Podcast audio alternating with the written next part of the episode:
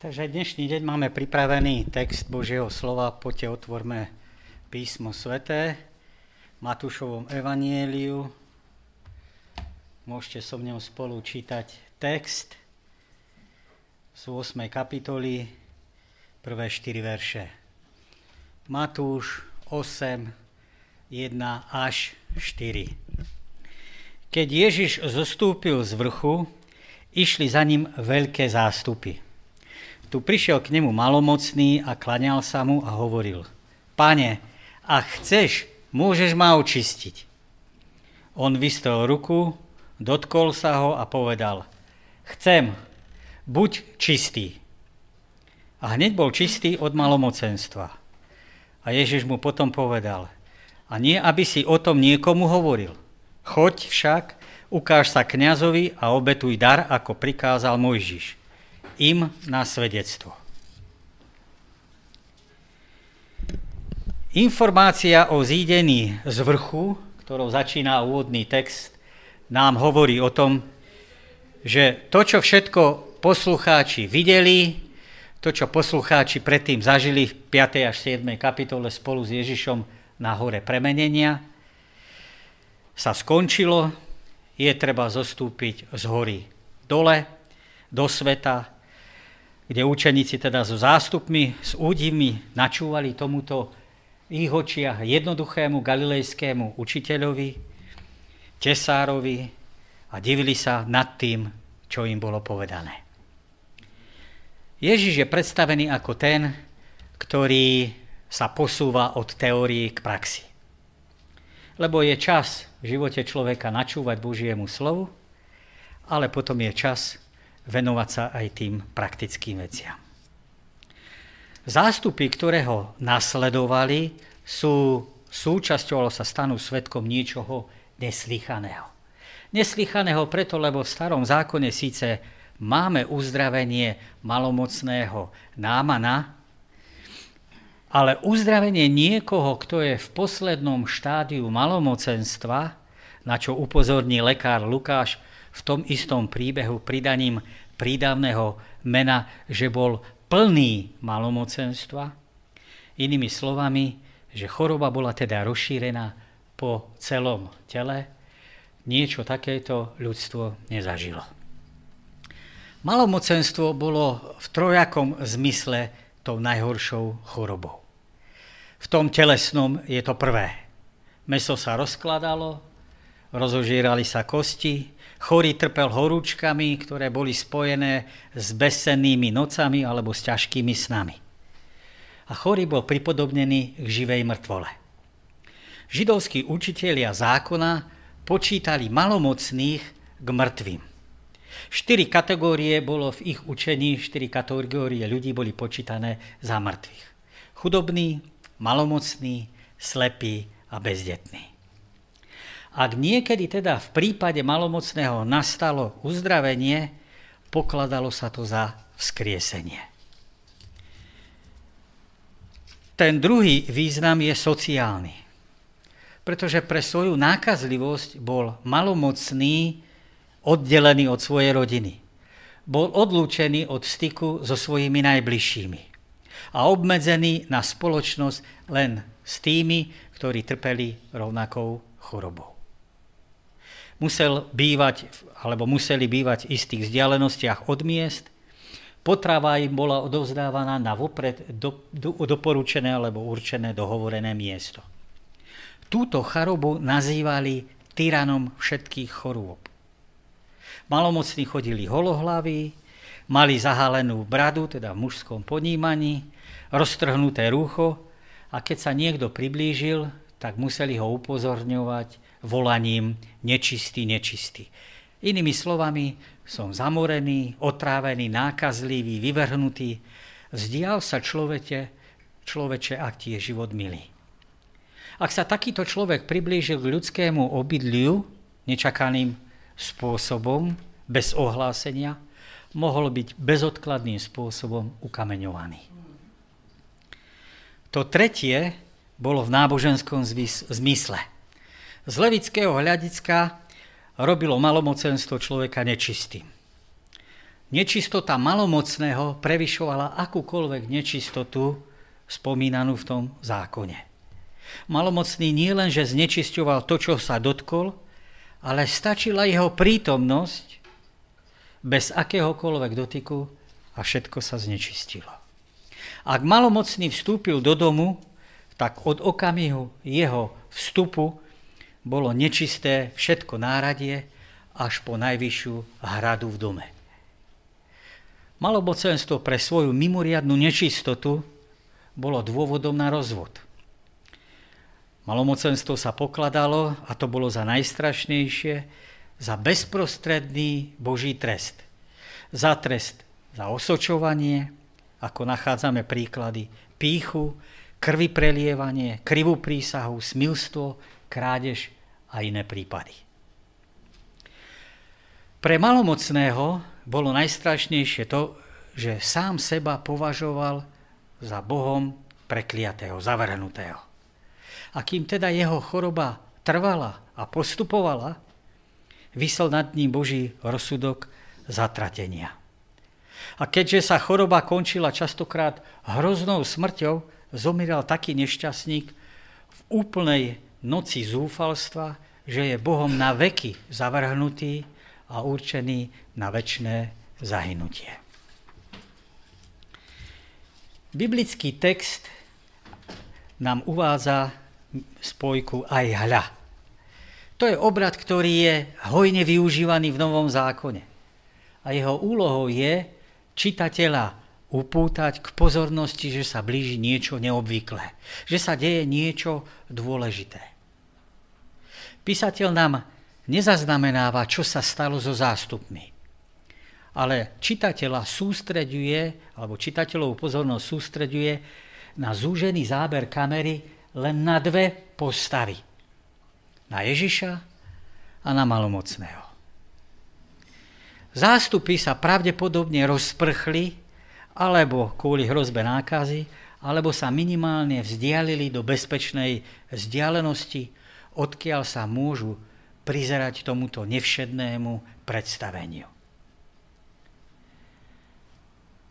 Prvýkrát od klaňania mudrcov nám autor zaznamenáva tento istý rozmer.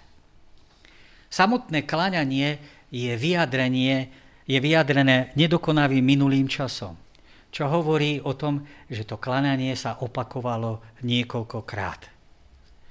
Zároveň vyjadruje výraz úplného poníženia a plnej odkázanosti prosebníka na toho, pred kým sa tento človek korí. Vo svetle toho, čo sa bude odohrávať, je oslovenie pane posunom od zdvorilostného oslovenia bežného styku.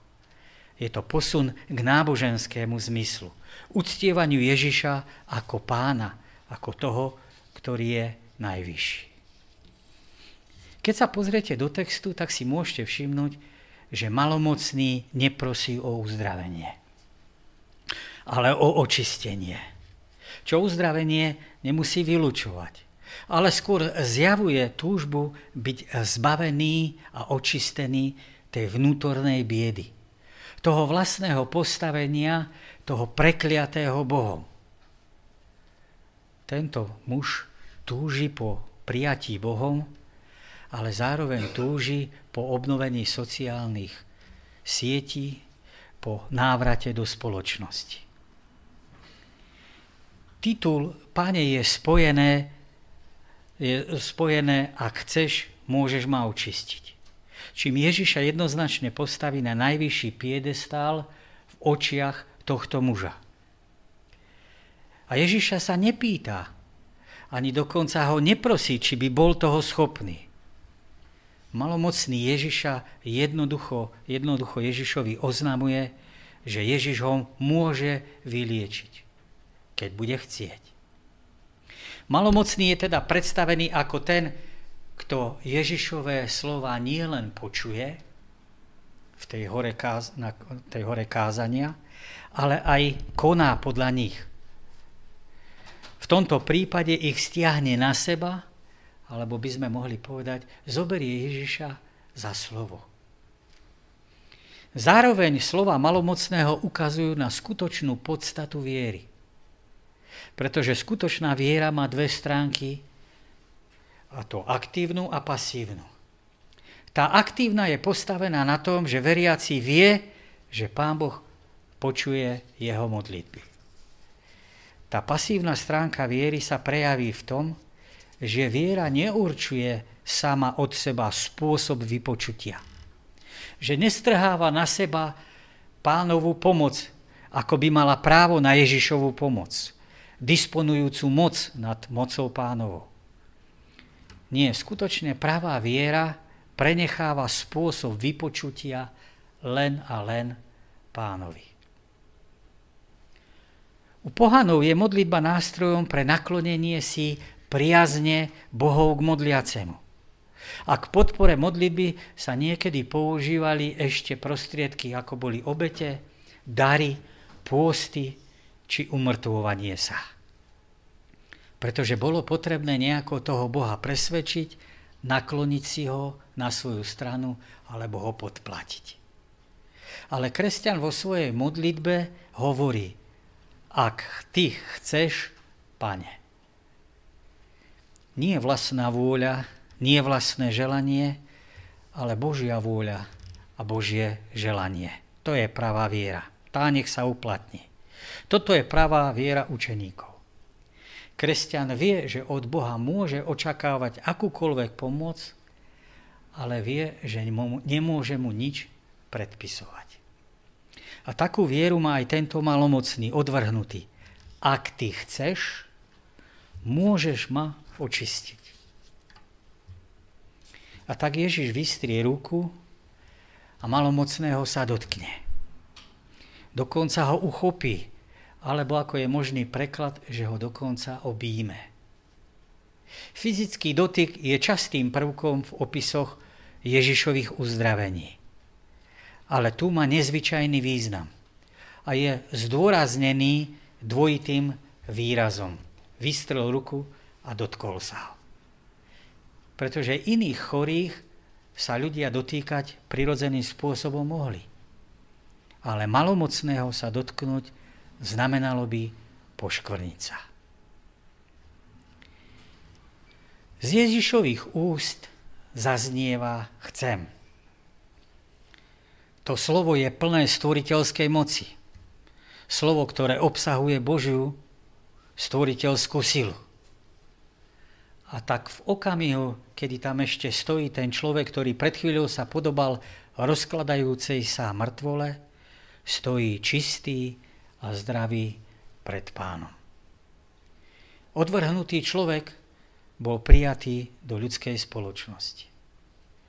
Toto je ten zázrak uzdravenia. Ježiš v tej známej kázni na, hore povedal, nemyslíte si, že som prišiel zrušiť zákon. Neprišiel som ho zrušiť, ale naplniť. A v prípade malomocného to aj potvrdzuje. A hovorí, daj si pozor, nikomu o tom nehovor, ale choď, ukáž sa kňazovi, prines obetný dar, ako to predpísal Mojžiš, im na svedectvo. Príkaz má viacero významov. Minimálne ten prvý je, že Ježiš nechce, aby si malomocný myslel, že keď je zbavený svojho malomocenstva, tak predpisy zákona už pre neho neplatia. Že nepotrebuje to predpísané, vyhlásené od kniaz, vyhlásení od kňazov, ktorí ho mali pozrieť a vydať onom glejt alebo list, že je očistený. Ten druhý význam že bola to prevencia voči snahám nepriateľov prekaziť Ježišovi činnosť. Pretože mnohí malomocní by sa nahrnuli a nie všetci uzdravení sú na úžitok sebe a iným, a to by vyvolávalo obavy z prestúpenia obradného zákona. Tým by zvestovanie Evanielia narazilo na prekážky. Vyslanie, vyslanie ku kniazu má aj hĺbší význam, a to v dvojakom zmysle to za A je, Ježiš týmto skutkom zaujíma jasný postoj ku kňažstvu. Ježiš týmto skutkom zaujíma jasný postoj ku kňažstvu, kedy deklaruje, že samotnému kňažskému stavu ponecháva jeho úradné funkcie. Nevystupuje proti kňazom, nebúri sa proti ním, proti zákonu, ako si to niekedy vykladali samotní kňazi alebo farizei, lebo prinesenie obete to vlastne vyvracalo. Ale Ježiš si týmto spôsobom vytvára širšie pole pôsobnosti. A kňazi ho teda v právnom zmysle nemôžu brzdiť. Tým, že posiela malomocného ku kňazom, prikazuje mu vykonať obetu a nemôžu z právneho hľadiska vykonať nič proti nemu. To druhé, Zabe Ježiš žiada od kniažstva jasný postoj voči svojej osobe. Aj oni majú počuť, že ten, ktorý uzdravuje malomocných, ten Mesiáš je už tu. Tí istí kňazi, ktorí malomocného vylúčili zo spoločnosti, mali potvrdiť jeho uzdravenie. Pre kňazov to bolo jasné svedectvo a zároveň to bola pre nich príležitosť uznať božskú moc tohto muža. V príbehu o malomocnom a o Ježišovi je vyjadrená stará pravda o postavení ľudstva. Ako malomocenstvo znamenalo chorobu všetkých chorôb a znamenalo vylúčenie človeka zo všetkých aktivít a postavení v spoločnosti, podobne hriech, mám tým teda na mysli zburu voči Pánu Bohu, tak hriech vylúčuje človeka z pôvodného postavenia pred Bohom a zbavuje ho všetkých práv, ktoré mal. A ako malomocenstvo bolo predzvesťou hroznej smrti, aj zbúra voči Pánu Bohu prináša podobné dôsledky. A keďže všetci sme zhrešili a nie spravodlivého ani jedného, všetci potrebujeme prísť k tomu, ktorý smrti na Golgote objal alebo sa dotkol nečistého ľudstva s jeho malomocenstvom hriechom a hriech sveta vzal na seba, aby ho odstránil. Ak prosíme o pozemské požehnania, odpoveď na naše modlitby sa môžu, môže omeškať. Alebo nám môže Pán Boh dať niečo iné ako to, o čo prosíme. Ale nie je tomu tak, ak prosíme o vyslobodenie z hriechu. Pretože On je ten, ktorý nás chce očistiť od neprávosti, On je ten, ktorý nás chce prijať za svoje deti a umožniť nám svetý život pretože Kristus sám seba vydal za naše hriechy, aby nás vyslobodil z terajšieho zlého veku podľa vôle Boha a nášho Otca. A toto je dôvera, ktorú k nemu máme, že nás počuje, keď o niečo prosíme podľa jeho vôle. A ak a vieme, že nás počuje, nech o čokoľvek prosíme, vieme, že aj dostaneme to, o čo sme ho žiadali. A ak vyznávame svoje hriechy, on je verný a spravodlivý. Odpustí nám hriechy a očistí nás od každej neprávosti. Amen.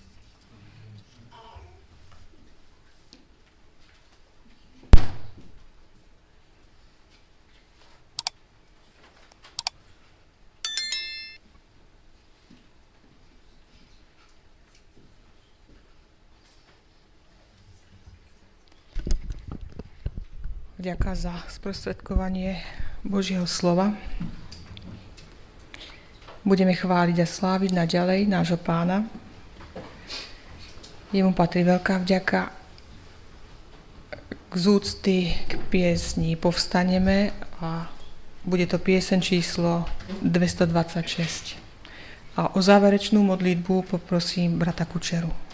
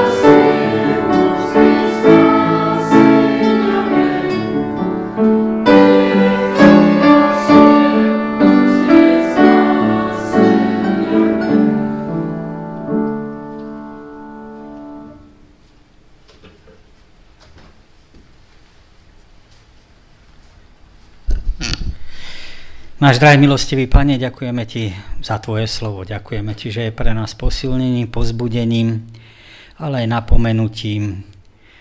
Ďakujeme Ti za to, že sme mohli uvažovať či v sobotnej škole, alebo v kázaní nad príbehmi, nad udalosťami, nad Tvojim charakterom, ktorý v, tom, v tých príbehoch, v tých všetkých veciach z Tvojho slova môžeme vidieť. Ďakujeme Ti, že nám sa takto pripomínaš, že tieto veci si môžeme opakovať, že sa môžu stávať súčasťou nás samých.